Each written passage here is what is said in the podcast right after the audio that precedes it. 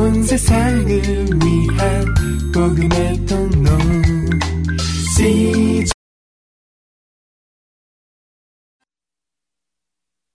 대부분의 사람들은 변화하기를 원합니다. 또 변화된 것을 좋아합니다. 그렇지만 이 변화라는 것이 좋아 보이고 화려해 보이고 또 바라는 것이지만 막상 변화하기로 결정했을 때는 그것은 고통입니다. 쉽지 않아요. 갈등입니다. 그냥 있으면 좋겠어요. 안 바꾸고. 그리고 사실 변화한다는 것은 수치입니다. 영광스러운 것이 아니거든. 바꾼다는 게 이렇게 힘든 거예요.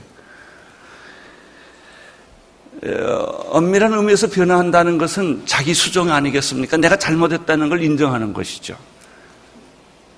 그 자기 잘못했다고 인정하는 것이 어, 참 어려운 거예요. 내가 잘못됐다. 자기를 부인하는 것입니다. 자기를 부인하는 거예요. 조금 더 다른 말로 말한다면 자기를 포기하는 것이거든. 이것이 있어야만 진정한 변화가 일어나는 것입니다. 그것은 우리 개인에 있어서도 그렇고 조직에 있어서도 그렇고 교회에 있어서도 그런 거예요. 변화되기를 원해요. 제가 여러분에게 이런 질문을 할 수 있어요. 지금 이 상태로 괜찮습니까? 여러분? 괜찮아요? 그럼 이걸로 끝낼까요? 안 해요. 우리는 좀 더 변해야 돼요. 그렇죠? 나 좀 바꿔줘야 되지 않겠어요? 예. 그걸 알면서도 막상 누군가 나를 바꾸려고 하면 싫단 말이죠. 거부한단 말이죠. 옳은 줄 알지만 자존심도 상하고 어, 그런 거예요. 거부하는 변화를 거부하는 이유를 가만히 들어보면은 몇 가지가 있어요. 지금까지 잘 살아왔는데 왜 문제냐 이거예요. 편하고 익숙하고 쉬운데 왜 바꾸려고 하느냐 이거예요. 구간이 명간이다. 뭐 이런 말도 합니다. 바꿔봤자 뭐 별실통한 게 있더냐. 또 이런 얘기도 합니다. 사실 그러나 우리가 이 변화를 거부하는 것을 영적으로 가만히 보면 그것이 인간의 본성이에요. 변화를 거부하려는 것은 인간의 본성이고 어떤 면에서는 죄의 본성이에요. 음, 그 원인을 우리는 성경적인 원인에서 찾아볼 수가 있죠. 어, 죄의 본성을 가지고 태어난 인간, 인간은 그 육이 깨어지기를 거부하는 것이고, 거듭나기를 거부하는 것이고, 어, 자기를 부인하기를 거부하는 거예요. 그래서 예수님께서도 제자들에게 아무든지 나를 따라오려거든 제일 첫 번째 메시지가 자기를 부인하는 거예요. 우리는 두 가지가 있어요. 자기를 부인하는 것. 이것이 신앙이에요. 끊임없는 자기 부인. 자기 부정. 자기의 잘못을 인정하는 것. 하나님 앞에서. 그리고 자기 십자가. 다 사람마다 하나님이 각자에게 준 십자가가 있다고요. 남의 십자가는 멋있어 보이고요. 자기 십자가는 무거워 보이는 거예요. 그렇지만 누구든지 자기 십자가를 지고 나를 따르라 그랬어요. 신앙에는 이 양면성이 있어요. 예수 믿으면 건강하고, 예수 믿으면 축복받고, 예수 믿으면 잘 되고, 예수 믿으면 성공하고, 예수 믿으면 다 좋은 그런 부분이 있고, 또 하나는 예수 믿으면 고통스럽고, 자기를 부인해야 되고 십자가를 져야 되고 희생해야 되고 자기를 포기해야 되는 이 양면성이 있는 거예요.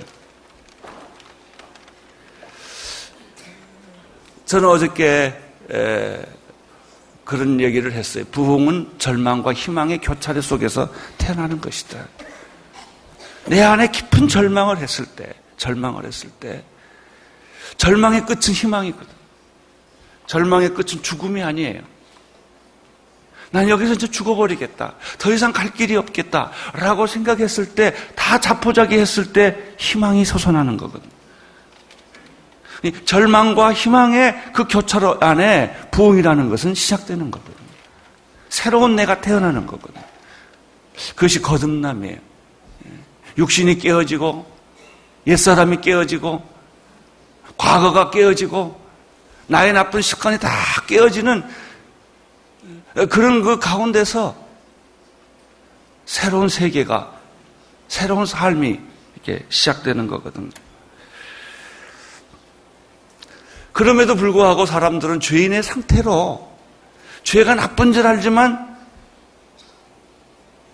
죄인으로 사는 게 재미가 있거든요. 욕하는 사람들 보면요. 욕이 나쁜 줄 알지만 욕하면 시, 아주 시원하대요. 막 욕을 해야 그냥 속이 다 풀린대.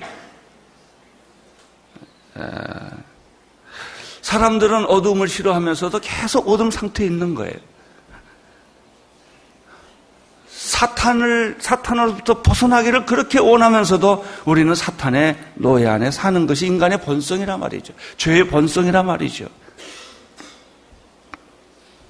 그렇지만 깨지지 않으면, 변화되지 않으면, 자아가 무너지지 않으면 발전이 없을 뿐만 아니라 나중에는 파멸되고 죽게 됩니다. 그것이 죄의 운명이에요. 육의 운명이라고, 육의 본성이라고요. 성령의 삶이란 무엇입니까? 날마다 새롭고 변화되는 것을 의미합니다. 날마다 새로운 거예요. 날마다 새로운 거. 그래서 로마서 12장 2절에 보면은 여러분들이 이 세대를 본받지 말고 오직 마음을 새롭게 함으로 변화를 받아 하나님 아버지의 선하시고 기뻐하시고 온전하신 뜻이 무엇인지를 분별하도록 하라 라고 말씀한 거예요. 여기서 오직 마음을 새롭게 함으로 변화를 받아. 이것이 기독교에 특별히 성령 받은 사람에게 있어서 아주 중요한 원칙 아닙니까? 저는 오늘 사도행전에 나타난 사람 가운데 변화를 거부했던 한 사람을 여러분에게 소개하고자 합니다. 그 사람의 이름은 베드로입니다. 사도행전 10장 1, 10 장 9절부터 16절까지 자막을 통해서 한번 쭉 같이 읽어보도록 하겠습니다. 시작. 네.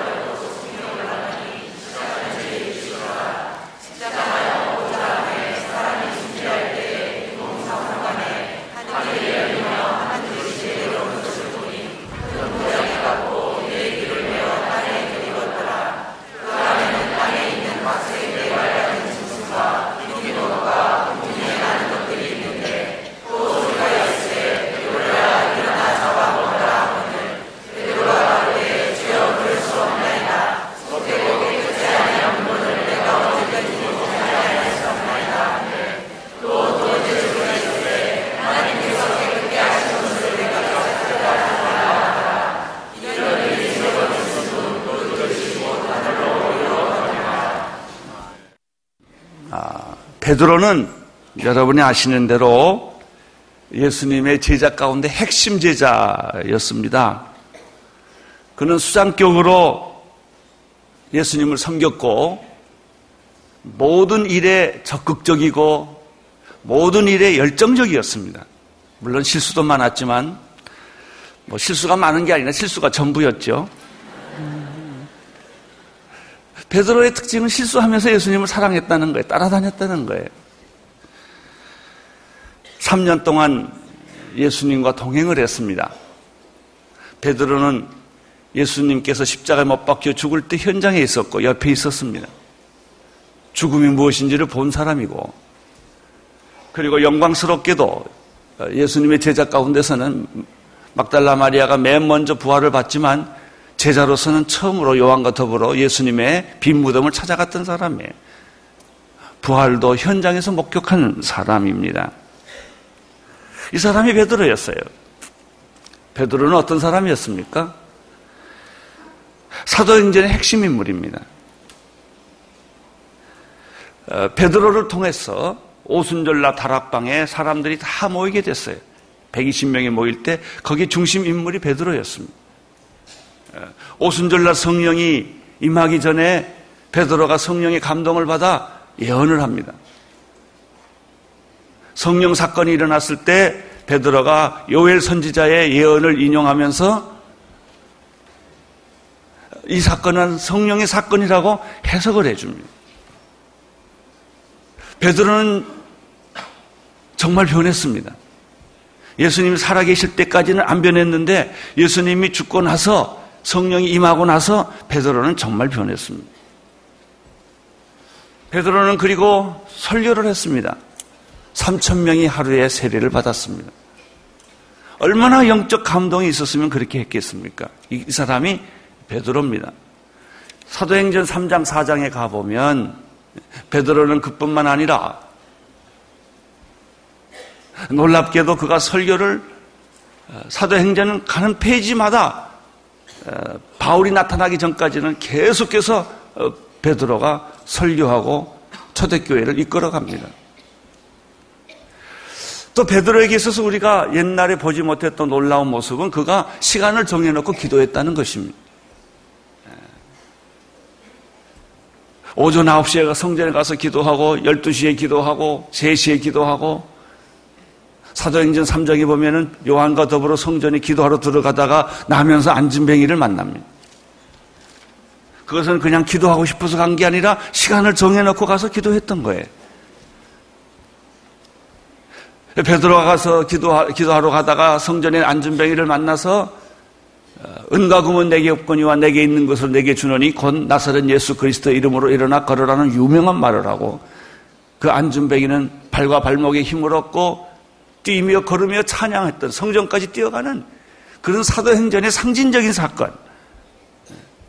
사도행전의 상징적인 사건이 있다면 이 나면서 앉은뱅이가 뛰며 걸으며 찬양했던 사건이에요. 그것은 모든 인류가 성령 받으면 이렇게 된다는 것을 보여주는 사건이에요. 이것을 직접 경험한 사람이었어요. 어, 베드로를 보면 아나니아 삽비라 사건이 나타날 때 5장에서 아나니아 삽비라가 성령을 속여가지고 결국은 즉사하게 되는데 그 즉사할 때 시체를 처리한 사람이 베드로였어요. 이런 사건을 다 베드로가 목격을 했어요. 이런 의미에서 베드로는 사도행전의 핵심 인물이에요. 주인공이에요. 이러한 베드로에게 하나님은 새로운 영적 비전을 주기를 원했던 거예요. 그것은 전통적인 유대주의의 틀을 벗어서 온 이방인의 하나님, 유대인의 하나님뿐만 아니라 온 이방인의 하나님이라는 사실을 베드로에게 가르쳐 주고 싶었던 거예요. 그래서 하나님은 경건한 한 사람, 이방인 이탈리아의 백부장 고넬료를 택해서 그를 베드로를 만나게 지금 하시려는 것이었습니다. 이것은 하나님의 계획이었어요. 원수를 만나게 하는 것도 하나님의 계획이고 여러분이 가장 싫어하는 사람과 같이 일하게 하는 것도 하나님의 계획이라는 거 아세요? 우리는 내가 원하는 사람하고 일하기를 원해요. 내가 좋아하는 사람하고 원하기를 원해. 일하기를 원해. 우리는 내가 원하는 지역에 가서 일하기를 원해요. 하나님의 생각은 그렇지 않을 수도 있어요. 사람들은 자기가 편한 것을 하나님의 뜻이라고 생각해요. 자기가 하고 싶은 것을 하나님의 뜻이라고 말하는 그리고 계속 그것이 하나님의 뜻이다. 라고 말하는 거예요.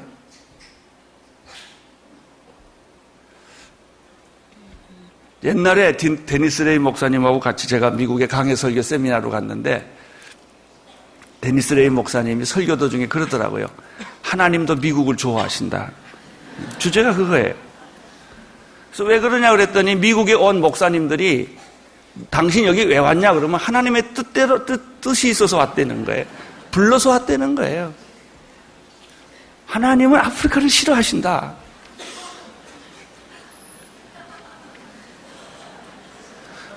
하나님은 미얀마나 캄보디아는 싫어하신다.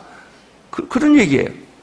왜? 모든 사람이 다 미국에 와 앉아 있으니까. 자기 뜻대로 가놓고 하나님의 뜻이라고 말하는 거예요. 자기가 결정해놓고 하나님의 결정이라고 말하는 거예요. 그것이 보통 인간들의 생각이에요. 그럼 하나님의 생각은 우리 생각과 다를 수 있어요. 여러분, 하나님의 뜻대로 한다는 것은 쉬운 일이 아니에요. 편한 거 아니에요. 믿음이라는 게 얼마나 어려운 건지 아세요? 낭떠러지기예요. 여러분이 생각하는 믿음은 다 이성이지 믿음이 아니에요. 그럴듯 하니까, 그럴만 하니까 믿는 거지, 안 믿어지는 것을 믿는 건 아니라고요. 그리고 사람들은 자기 이성에 맞게, 자기 상식에 맞게, 자기 합리성에 맞게 그걸 자꾸 다 자기 식으로 바꿔서 하나님의 뜻이라고 말하는 거예요. 베드로도 예외가 아니었단 말이죠. 자, 제가 이 베드로가 예수님의 제자의 핵심 인물이었고 사도행전의 핵심 인물이었다고 계속해서 강조한 까닭이 뭐냐면 베드로만큼 예수님에 대해서 익숙하고 잘하는 사람이 어디 있겠어요? 그러면서도 베드로만큼 예수님을 모르는 사람이 또 없단 말이죠. 우리가 교회를 섬기면서도 내가 교회를 위하여 주님을 위하여 일한다고 하면서도 어떤 의미에서 내가 역기능이 된단 말이에요. 교회를 위한다는 것이 교회에 상처를 주게 되고 하나님을 위한다는 것이 하나님의 영광을 가리는 그런 말을 하고 그런 행동을 하고 그 생각을 나도 모르게 하게 된다는 것이죠. 베드로를 보세요. 그것이 인간이에요. 여기서 우리가 발견하는 것은 무엇입니까? 그것은 베드로가 실수했다는 게 아니에요. 베드로가 부족했다는 것도 아니에요. 그것이 인간의 한계예요. 인간의 한계예요. 그렇게 예수님의 사랑하는 제자였고 예수님이 떠난 이후에 성령을 받았고 성령의 능력도 받았고 예수님을 위해서 전 생애를 다 바쳤고 나중에 순교까지 했던 사람이지만 그가 가지고 있는 예수님에 대한 열정, 예수님에 대한 헌신, 예수님에 대한 사랑은 한계가 있다는 거죠. 그래서 기능이 어느 순간에 역기능이 된다는 거죠. 내가 주님을 위한다는 것이 어쩌면 주님에게 거침돌이 될 수도 있다는 것을 우리는 베드로를 통해서 발견하는 것이죠. 그러나 우리 주님은 어떻게 합니까? 이러한 베드로를 비판하지 않았다는 것입니다. 용납했다는 것입니다. 기다려줬다는 것입니다. 드디어 베드로가 오늘 성경에 보면 이튿날 12시에 기도하러 갑니다.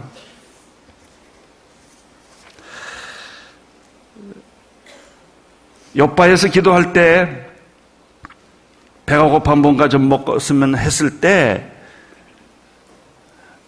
음식이 준비되고 있는 동안에 환상을 보게 됩니다. 하늘이 열리고 큰 보자기 같은 것이 내 기퉁에 묶여 땅으로 내려오는 것을 봅니다. 아, 이 전반적인 과정이 굉장히 이렇게 연속성이 있습니다. 하나님의 일은 갑자기 툭 튀어들어오는 게 아니에요. 항상 연속성이 있어요. 여러분이 하고 있는 일들 속에 하나님의 언제나 역사는 나타나는 거예요. 전문성 속에 하나님의 역사가 나타나는 거예요. 여러분의 성격 속에 하나님의 역사가 나타나는 거예요. 그리고 상상 못할 얘기가 베드로에게 나타나는 거예요. 그 보자기 안에는 그들이 불결하게 생각하는 것, 종교적으로 부정하게 생각하는 짐승들이 가득 차 있는데 그걸 잡아 먹으려는 거예요. 베드로가 어떻게 했겠어요? 순식간에 no 못합니다. 베드로가 얼마나 대단한지 하나님이 먹으라는데도 no 한단 말이죠. 그게 인간이에요, 인간. 내가 이렇게 해왔는데 예배 순서 하나 바꾸려면 얼마나 힘들어요. 주부 하나 바꾸려면 얼마나 힘들어요. 의자 하나 바꾸려면 얼마나 힘들어요. 우리가 늘 이렇게 했는데 왜 바꾸냐 이거예요.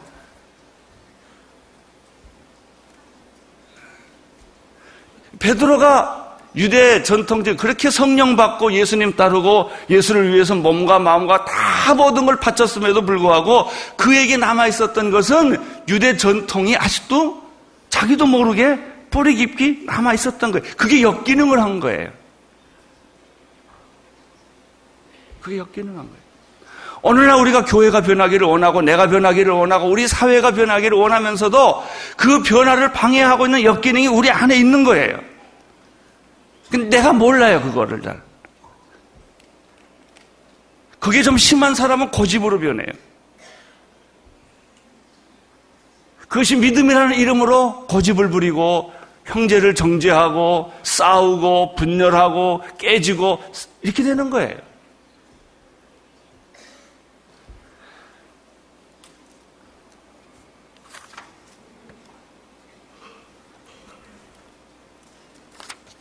나는 이런 불결한 음식을 먹을 수가 없습니다.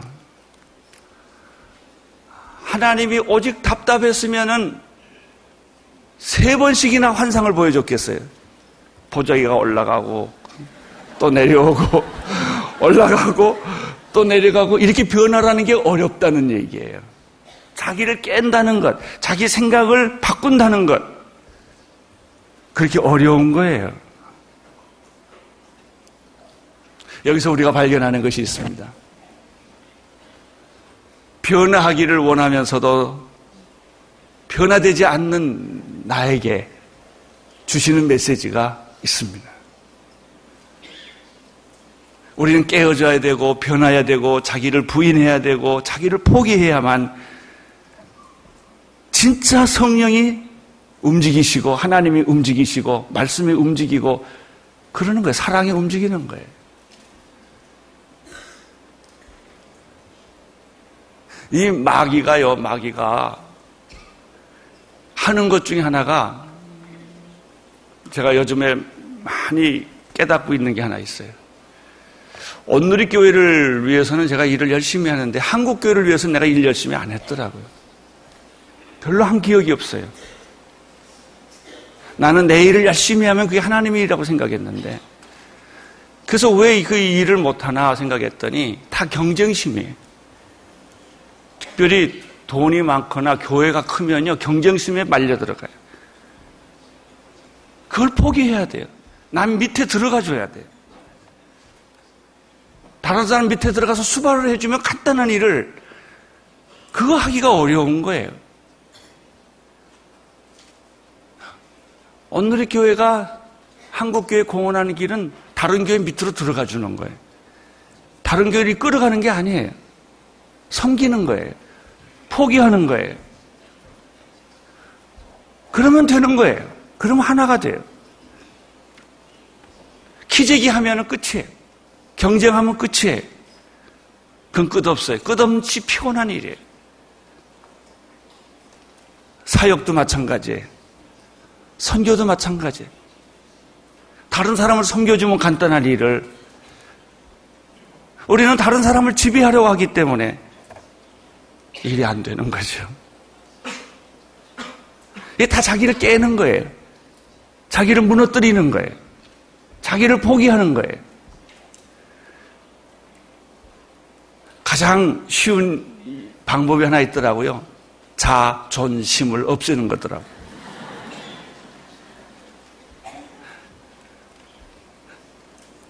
자기를 존경하는 마음을 없애야 돼요. 그러면 일이 쉬워져요. 사람들하고 일하기도 좋아요. 내가 그, 그 사람 밑으로 들어가겠다는데, 내가 그 사람의 보조가 되겠다는데, 그 사람의 어시스턴스가 되겠다고 하는데, 안 될 일이 어디 있겠어요?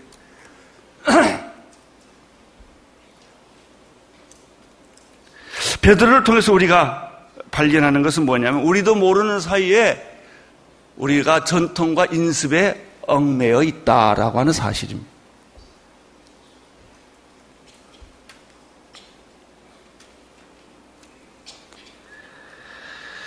고정관념이 있다는 것입니다. 여러분들을, 여러분을 묶고 있는 인습은 무엇입니까?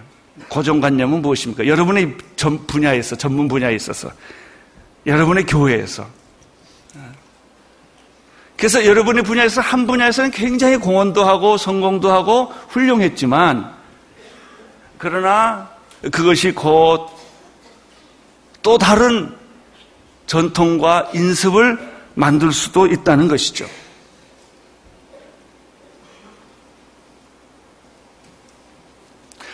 하나님 아버지에게는 우주적인 영원한 구원의 계획이 있었어요.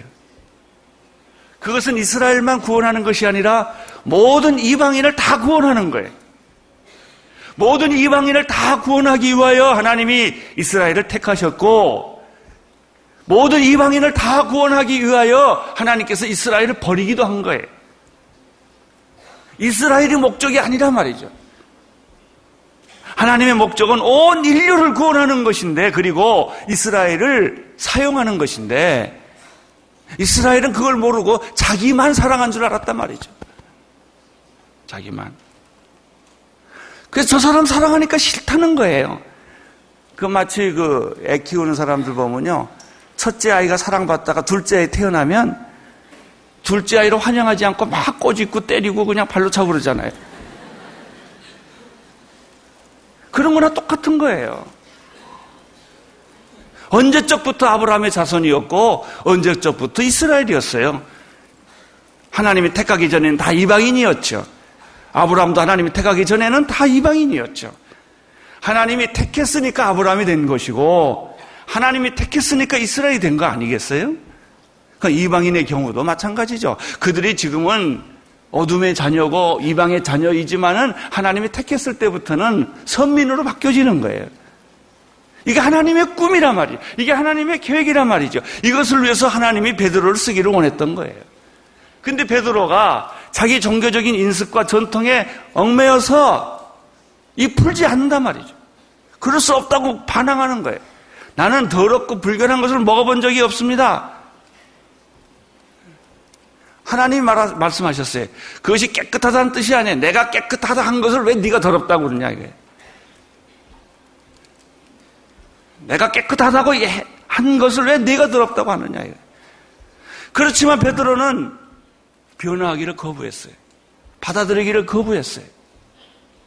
자기 틀 안에 있기를 원했고, 자기 전통 안에 있기를 원했고, 자기 생각 안에 머물러 있기를 계속 고집했단 말이죠.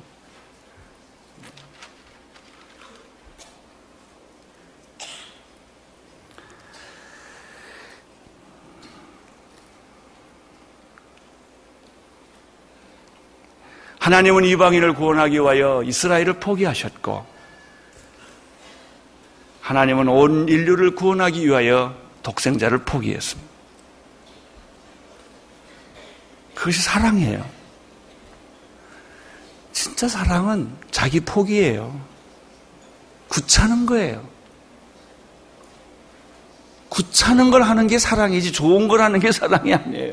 우리는 신나고 좋고 광나고 이런 걸 좋아해요. 그렇지 않아요. 여러분, 진짜 사랑은 어디 생기냐? 희생하면 보여요. 손해보면 느껴져요. 누군가 손해보고, 누군가 희생하고, 누군가 욕을 얻어먹고, 그 사람은 죽을 것만 같죠. 내가 왜 이런 짓을 당하나? 억울하게. 그래, 당신이 억울하게 느끼고 있는 그것이 사랑이에요. 그게 진짜라고요. 예수님이 십자가의 고통을 겪고 있는 것이 사랑이에요.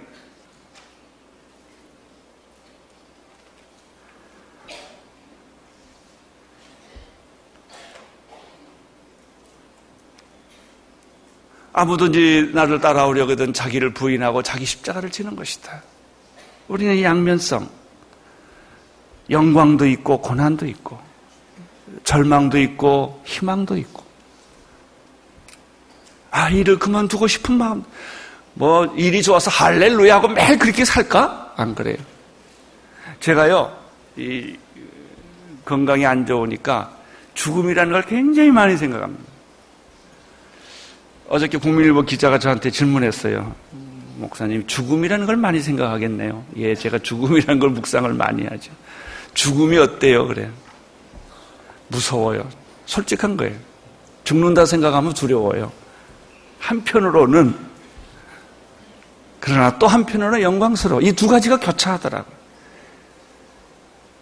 외로움과 고독과 또 하나는 영광이 교차하는 거예요. 이게 하나만 다 있는 게 아니에요.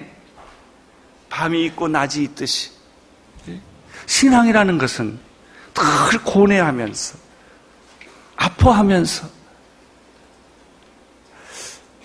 자기를 부셔가면서, 또 하나님의 그 영광스러운 세계를 바라보는 거예요. 그것이 자기 성화예요. 그게 자기 성수, 성장이에요. 그게 자기 성숙이에요.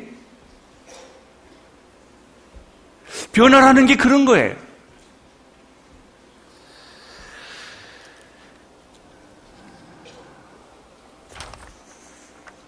이 베드로를 통해서 또 하나 배우는 게 무엇입니까? 늦더라도 변화되는 게 좋다. 일찍 변하면 얼마나 좋겠어요. 빨리 돌아오면 얼마나 좋겠어. 그러나 인간의 본성이 그러지를 않아요. 얻어맞을 거다 얻어맞고 당할 거다 당하고 나중에 오는 거예요. 어떤 사람 전도하면요. 내가 망해서 주님 앞에 오는 건 자존심이 상해서 못하겠대. 좀 떳떳하게 오고 싶대나요? 근데 떳떳하게 못 와요. 걔와 지나요. 그렇게 하나님이 나를 교만하게 오게 하지 않으세요. 얻어맞고 실망하고 내 힘으로 다 안 되고 그때야 철이 나는 거예요. 그래서 하나님은 나를 겸손하게 만드는 거예요. 하나님은 나를 낮추시는 거예요. 베드로가 세 번씩 불순종했지만 결국은 늦게나마 하나님의 비전을 그가 알게 됩니다.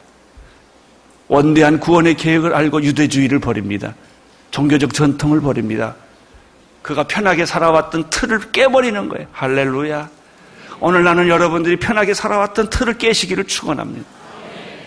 여러분을 존재케 했던, 여러분을 살게 했던 그 틀이 있어요.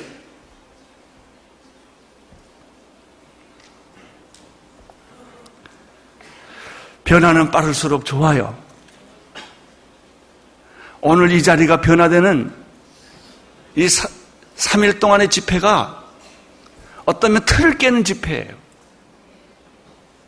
틀을, 잘못된 틀을 알게 하는 집회고, 잘못된 틀을 깨게 하는 집회예요. 여러분, 거기서 새 생명이 분출하는 것은 하나님이 하시는 일이에요. 깨기만 하면 생명이 튀어나오는 거예요. 부활이 역사하는 거예요. 부활까지 내가 역사하는 건 아니에요. 하나님이 하는 거예요. 내가 하는 것은 깨는 거예요. 깨는 거예요. 부시는 거예요.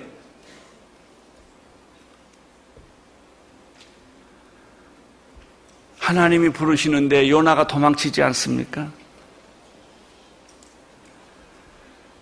신랑이 오는데 게으른 다섯 처녀는 등불을 준비하지 않았지 않았습니까? 농부가 쟁기를 들고 뒤를 돌아보지 않았습니까? 쟁기를 안 든 것도 아니에요. 등불을 준비 안 한 것도 아니에요. 기름이 없는 거예요. 뒤를 돌아다 본 거예요. 결국 요나는 큰 물고기 뱃속에까지 들어갔다가 다시 나오지 않습니까? 그런 일이 없게 되기를 축원합니다.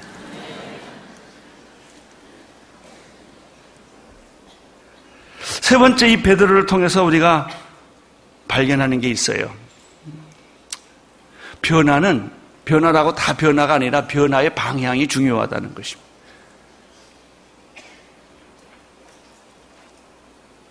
첫째는 목적이 있는 방향이어야 한다는 거예요.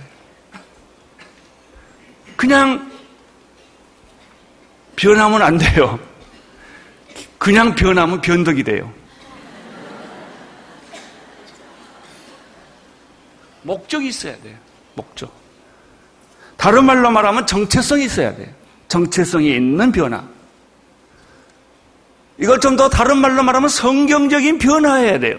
내가 원하는 변화가 안 돼요. 상황이 원하는 변화 안 돼요. 변화의 목적이 분명해야 돼요. 변화되지 않아도 사람들이 떠나고요. 변덕을 부려도 사람이 떠납니다. 어떤 사람은 변하는데 너무 자주 변해. 정신이 없어. 그래서 뭘 따라가야 될 줄을 모르겠어. 너무 변하니까.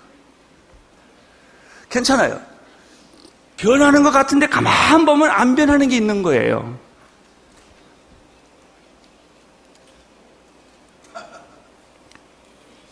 변화. 얘는 확실한 목적과 방향, 정체성, 주체성이 있어야 된다. 그리고 이렇게 한번 변하는 것은 뒤로 물르거나 바꾸어서는 안 돼요. 계속 가야 돼요. 죽을 각오를 하고 가야 돼요. 고통이 있어도, 거절이 있어도, 불가능한 일이 있어도 흔들리면 안 돼요. 이게 변화, 진짜 변하는 사람의 모습이에요. 사도 바울을 보십시오. 그가 예수 그리스도를 만난 이후에 이방을 위한 사도가 되지 않았습니까? 그의 길은 결코 쉽지 않았어요. 험난했어요. 얼마든지 그가 편한 길을 갈 수 있는 사람이에요. 신약 성경에 3분의 1을 그 사람이 쓰지 않았어요. 이만한 학자가 어디 있어요? 가만 놔둬도 교수요. 가만 놔둬도 지성인 대접을 받는 사람이에요. 근데 그 길 가지 않았어요. 그가 학자의 길 가지 않았어요. 그가 지성인의 자리에 있지 않았어요. 그는 길거리의 전도자였어요. 시큰 얻어맞고 굶주리고 배고프고 모욕을 당하고 돌에 맞고 감옥에 들어가고 나중에는 참수형을 당하는 게 바울의 인생이었어요. 왜 그랬을까요? 변화된 그의 인생 흔들리지 않았다 그 뜻이에요. 환경에 흔들리지 않았고 상황에 흔들리지 않았고 조건에 흔들리지 않았고 오직 하나의 목표를 향하여 그는 갔단 말이죠. 이게 변화입니다. 여러분 우리는 얼마나 많이 흔들립니까? 얼마나 많이 변합니까? 상황에 따라서 그리고 변화한 것을 주님의 뜻이라고 얼마든지 우리가 얼마나 합리화합니까? 결국 인생을 다 뒤집어 보면 남는 게 아무것도 없는 거예요. 원점이에요, 원점. 원점이라도 되면 다행이지, 마이너스예요. 그렇게 시간을 보냈고 돈을 썼고 고생을 했는데 뚜껑을 덮어보니까 인생은 마이너스였다, 이거.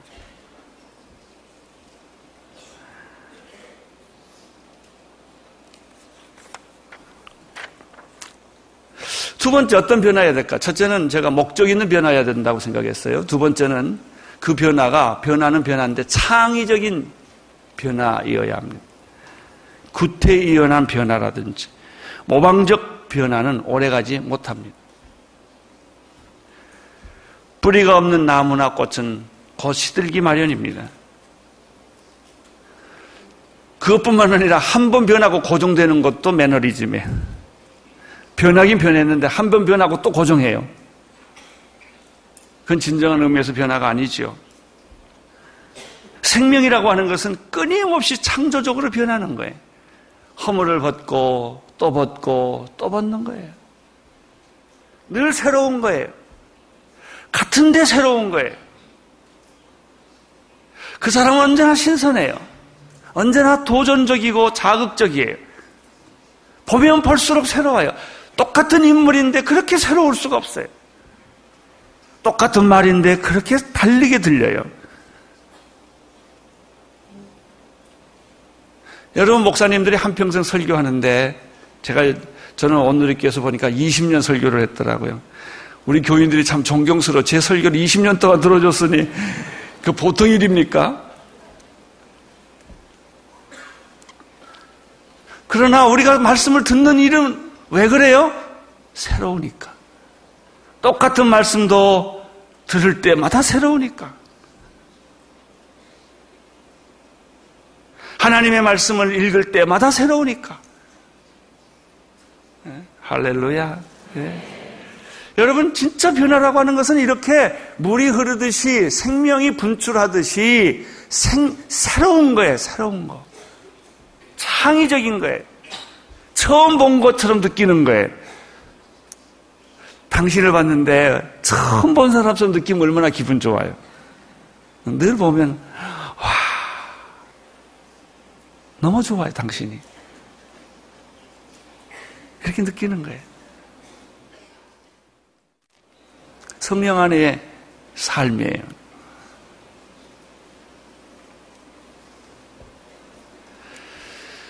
사도 바울을 보십시오. 그의 변화는 언제나 창의적인 변혁이었습니다. 사도 바울에게는 주어진 공식이 없어요. 머리 깎으라면 깎고 기르라면 기르고 유대인처럼 살라면 유대인처럼 살고 이방인처럼 살라면 이방인처럼 살고 제사 음식 먹으라면 먹고 먹지 말라면 안 먹고 자유예요 자유에 바울에게서 공식은 예수 그리스도 한 분뿐이에요. 다른 것이 공식이 될 수가 없어요. 세 번째 변화라는 것은 어떤 변화해야 되는가? 첫째 목적 지향적인 변화해야 된다. 두 번째 창의적인 변화해야 된다. 세 번째는 미래 지향적인 변화해야 된다. 처음은 미, 미, 미미하나 시작은 창대, 끝은 창대하리라. 결국 우리가 미래의 뚜껑을 열게 될 거예요. 현재 고난은 장차올 영광과 좋게 비교할 수 없다. 날이 갈수록 튼튼해지고 깊어지고 넓어지는 것입니다. 그것이 순교예요. 순교는 씨를 뿌리는 것은 피 한 방울이지만 세월이 갈수록 그것은 엄청난 역사를 만드는 것이죠. 우리 인생도 마찬가지예요. 썩어지면 하나의 밀이 썩어지면 많은 열매를 맺는 것이죠. 그런 미래지향적인 변화, 영원한, 영원에 이르는 그런 변화, 변덕이 아니고, 그것은 눈가림이 아니에요.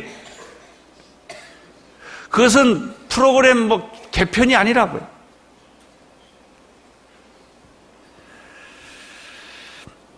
눈을 현혹시키는 화려함과 다르고 육체를 만족시키는 쾌락과 다른 것이고 마음을 흔들어 놓는 성취감과 다른 것입니다.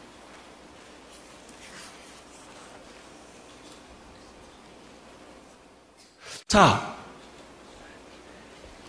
이런 부흥을 꿈꾸는 자들에게 있어야 될 변화는 여러분 조금 더 현실적으로 오늘 돌아와서 어떤 변화가 있었으면 좋겠는가? 세 가지 변화를 저는 여러분들에게 권면하고 싶습니다.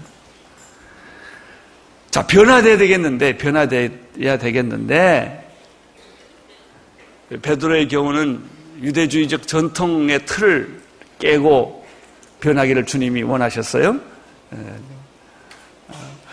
우리에게 있어서 변화란 어떤 것일까? 첫째, 제가 이렇게 사역을 해보니까 사역자에게 있어서 우리 성도들에게 서 제일 중요한 변화가 성깔 바꾸는 거예요.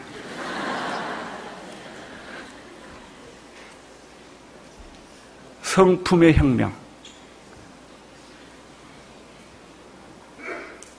가장 중요한 변화는 내면적인 겁니다. 성품이 변해야 돼요. 여러분 결국 이 일을 그릇들이는 것은 일이 능력이 없어서가 아니라 성격 못 돼서 그래요. 성격 못 돼서. 성격이 너무나 집착적이고 주도적이고 독재적이고 공격적이고 경쟁적이고 그 목표가 나쁜 게 아니라 그 캐릭터, 성격이 잘못 구성이 됐기 때문에 그 과정에서 상처를 자꾸 주는 거예요. 나는 모든 크리스찬들의 사역자들의 제일 우선순위가 성품이라고 생각해요. 여러분 괜찮으세요? 괜찮기를 바랍니다. 육의 성품, 육의 생각, 육의 습관을 벗어버리는 것이죠. 성품 중에서 제일 경계해야 될 거, 먼저. 화내는 거.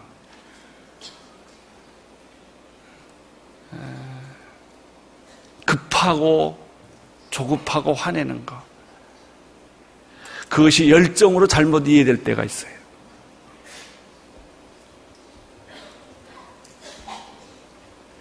두 번째, 일을 독점하는 것.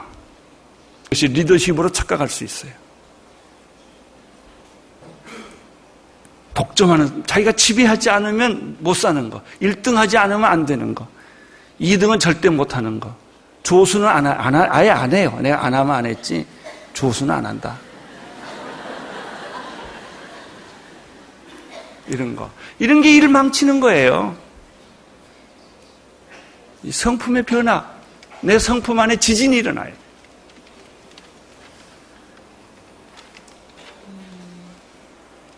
말이 많은 거. 자기가 말 많다고 생각하는 사람은 생각을 많이 하셔야 됩니다. 말 많이 하는 거하고 말 잘하는 거하고는 달라요. 또 어떤 사람은 말을 너무 안 하는 사람들.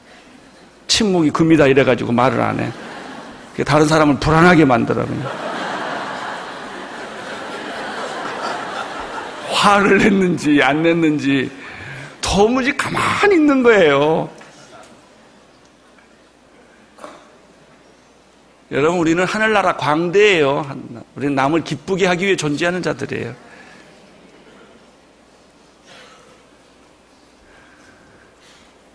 이것도 하나의 성품, 오랜 성품인데 웃지 않는 성품이 있어요, 이렇게. 우울증 걸린 표정들. 점잖다는 착각. 남한테 쏘리하지 않는 성품. 이런 것. 다 이건 왜 사소한 얘기를 했는데 이게 실제적으로 우리가 일하는데 제일 걸림돌이 되는 거예요. 걸림돌 되는 거예요.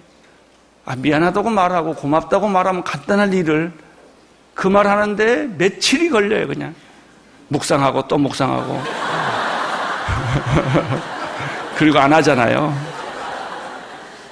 그 말하기 힘든 거예요. I'm sorry를 이게 힘든 거예요. 부 사이에도 마찬가지예요.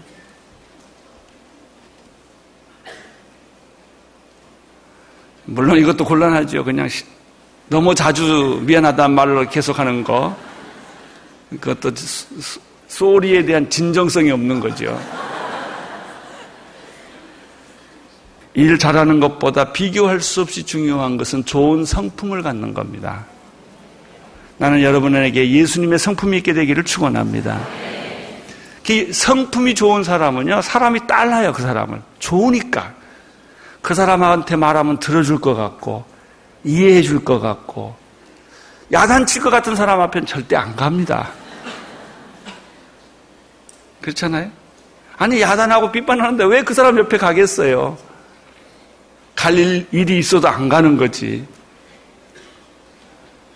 둘째, 어떤 변화가 필요하는가. 이제 이거는 아까 제가 원칙적인 얘기를 했고요. 조금 우리 삶에 적용을 좀 해보는 거예요. 첫째는 성품의 변화, 혁신이 필요하다. 두 번째는 습관의 혁신이 필요합니다. 먹는 습관. 아시겠어요? 네. 제가 이 먹는 걸 주체를 못해서 여기 병을 이만큼 키운 거예요. 저는 먹는 거라 그러면 정말 너무 좋아했거든요. 지금 그 벌을 톡톡히 받고 있는 거예요. 이게 다 습관이거든요. 처음부터 좋은 습관을 들였으면 괜찮을 걸. 막 먹다가 건강이 나빠지거든요. 잠자는 습관. 그것도 습관이에요.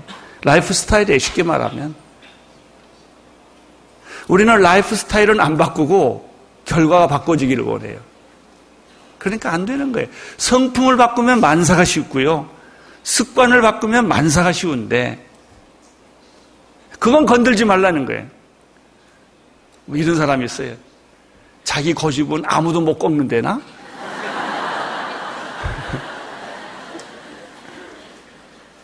그러니까 하나님이 꺾지요. 노는 것도 습관이고요. 아주 중요한 거 대화하는 습관. 대화하는 법. 이것도 말 조금만 잘하면 될 일을 틱틱거리고 무시하고 예의 없고 괜히 사람을 화내게 만드는 거예요. 일의 목적이 잘못돼서 아는 게 아니라 당신 말하는 법이 잘못돼서 이혼한다니까요. 말만 잘했어도 안 그래요. 근데 우리가 오랜 세월 동안 그렇게 살아왔어요. 그래서 못 바꾸는 거예요, 하루아침에. 무례한 습관. 같은 것도 정중한 사람 있고, 예의 바른 사람 있고요. 친절한 사람 있고, 어떤 사람은 무례하고 막 하는 사람 있고 그래요. 영적인 습관을 들여야 돼요. 기도의 습관, 말씀의 습관, 봉사하는 습관, 남을 섬기는 습관, 이런 것들이 온 세상을 위한 복음의 통로